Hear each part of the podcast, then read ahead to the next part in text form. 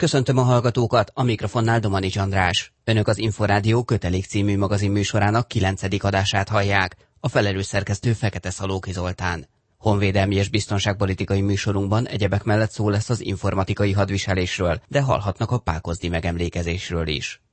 A kormány hétfőn nyújtotta be az országgyűlésnek a 2014. évi költségvetésről szóló javaslatot. Ez szerint jövőre 214,6 milliárd forint jut honvédelmi kiadásokra, az idei 241,4 milliárd forint után. Ez az előrejelzett GDP 8,1%-a. Káló Izabella összefoglalója. A kabinet tavaly határozatban vállalta, hogy 2016-ig nominál értéken nem csökkenhet a honvédelmi költségvetés. A honvédelmi kiadások között a Budapesti Honvédkórház számára 25 milliárd forintos forrás biztosított tervezet, míg a Honvédelmi Minisztérium fenntartásába került egyetlen oktatási intézmény a Debreceni Gábor Dénes Elektronikai Műszaki Szakközépiskola és Kollégiumra mintegy 250 millió forint jut. A katonai nemzetbiztonsági szolgálat csak nem 10,5 milliárd forintból gazdálkodhat jövőre. A NATO költségvetéséhez 4 milliárd forintos hozzájárulást terveztek be, ezen felül a NATO biztonsági beruházási programjához való hozzájárulásként további 2,3 milliárd forintot. A NATO és EU felajánlás alapján kialakítandó készeléti alegységek alkalmazásának kiadásaira 100 millió forintot, míg az EU védelmi célú közös finanszírozású védelmi alapjaihoz 350 millió forint hozzájárulást tartalmaz a honvédelmi költségvetés. Az előző évhez képest a nemzetközi feladatokra a szerződéses kötelezettségek módosításából adódóan jövőre kevesebbet, mint egy 9 milliárd forintot javasoltak. A javaslat szerint a tervezéskor kiemelt célnak tekintették a személyi juttatásokat, a munkaadókat terhelő járulékok és szociális hozzájárulási adó teljes körű finanszírozását, továbbá a Magyar Honvédség alapvető működési és fenntartási feltételeinek biztosítását, valamint a nemzetközi kötelezettségvállalásokhoz kapcsolódó feladatokat. Az előterjesztésben úgy fogalmaztak, hogy a Honvédelmi Minisztérium feladatait 2014-ben is szigorú és fegyelmezett költségvetési gazdálkodás mellett a takarékosság szem előtt tartásával kell végrehajtani.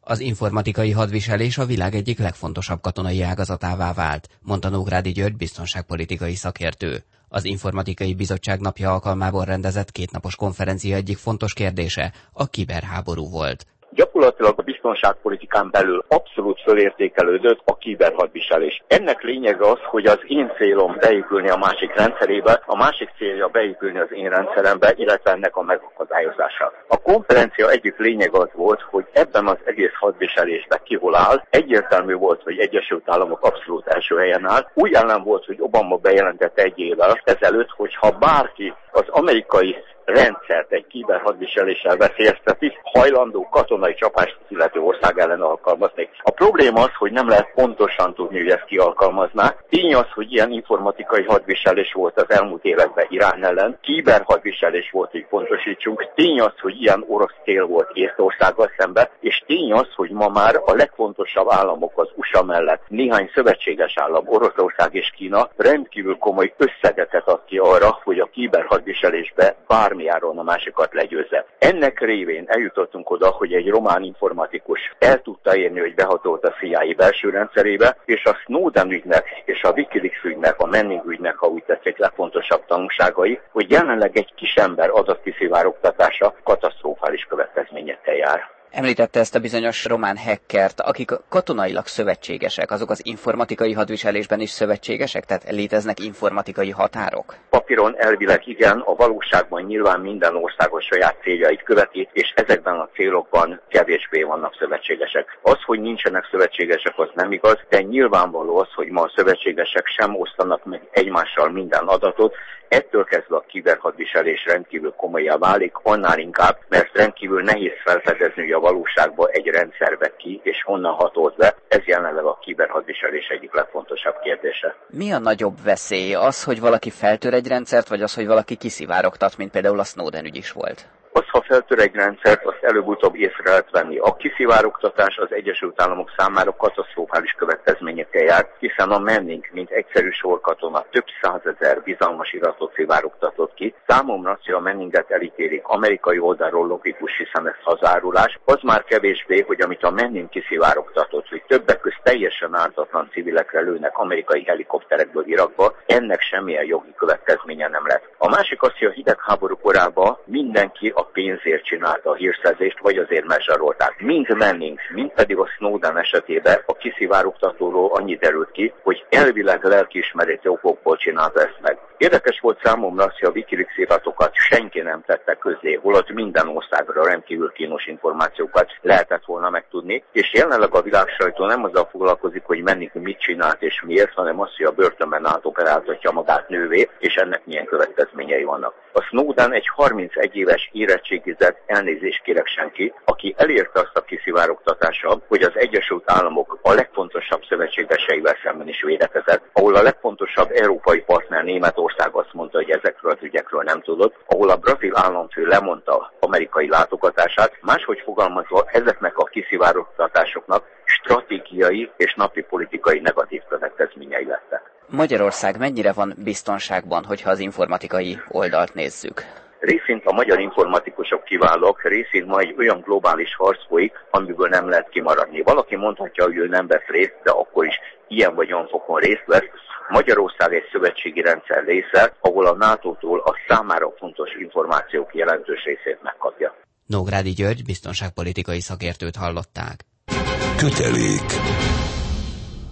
Most Panuli Nédikótól friss hírek következnek a Magyar Honvédség életéből a honvédelem.hu portál alapján. 1848. szeptemberétől a szabadságharc története nem más, mint hadműveletek története, melyet katonák és hadvezérek teljesítménye határozott meg, hangsúlyozta Varga Tamás a Honvédelmi Minisztérium parlamenti államtitkára a Pákozdi csata 165. évfordulója alkalmából megtartott koszorúzási ünnepségen, szeptember 29-én a Pákozdi Katonai Emlékparkban. Varga Tamás felelevenítette 1848 tavaszának legfontosabb történéseit, és felvázolta azt az utat, amely a honvédsereg felállításához, illetve a győztes Pákozdi csatához vezetett. Dr. Boros Péter volt miniszterelnök, a Nemzeti Emlékhely és Kegyeleti Bizottság elnöke, beszédében többek között úgy fogalmazott, a magyar nemzet sohasem nérlegelt, hanem harcolt akkor, amikor harcolni kellett. Hozzátette, ez a lelkület fogja továbbvinni mindig is a nemzetet a nehéz időkben.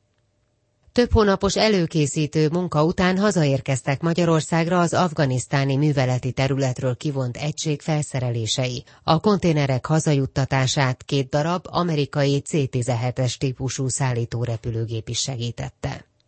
A szolnoki helikopterbázison véget ért az a közfoglalkoztatási projekt, ami még április 1-én kezdődött a START munkaprogram részeként. Az elmúlt hónapokban összesen 47-en vehettek részt a laktanyai közfoglalkoztatási programban. Közülük időközben 10 tudtak elhelyezkedni, 14-en pedig sikeresen elvégezték a Tűr István Képző és Kutatóintézet Debreceni igazgatósága által lebonyolított kisgépkezelő környezeti fenntarthatósági ismeretek megnevezésű képzést.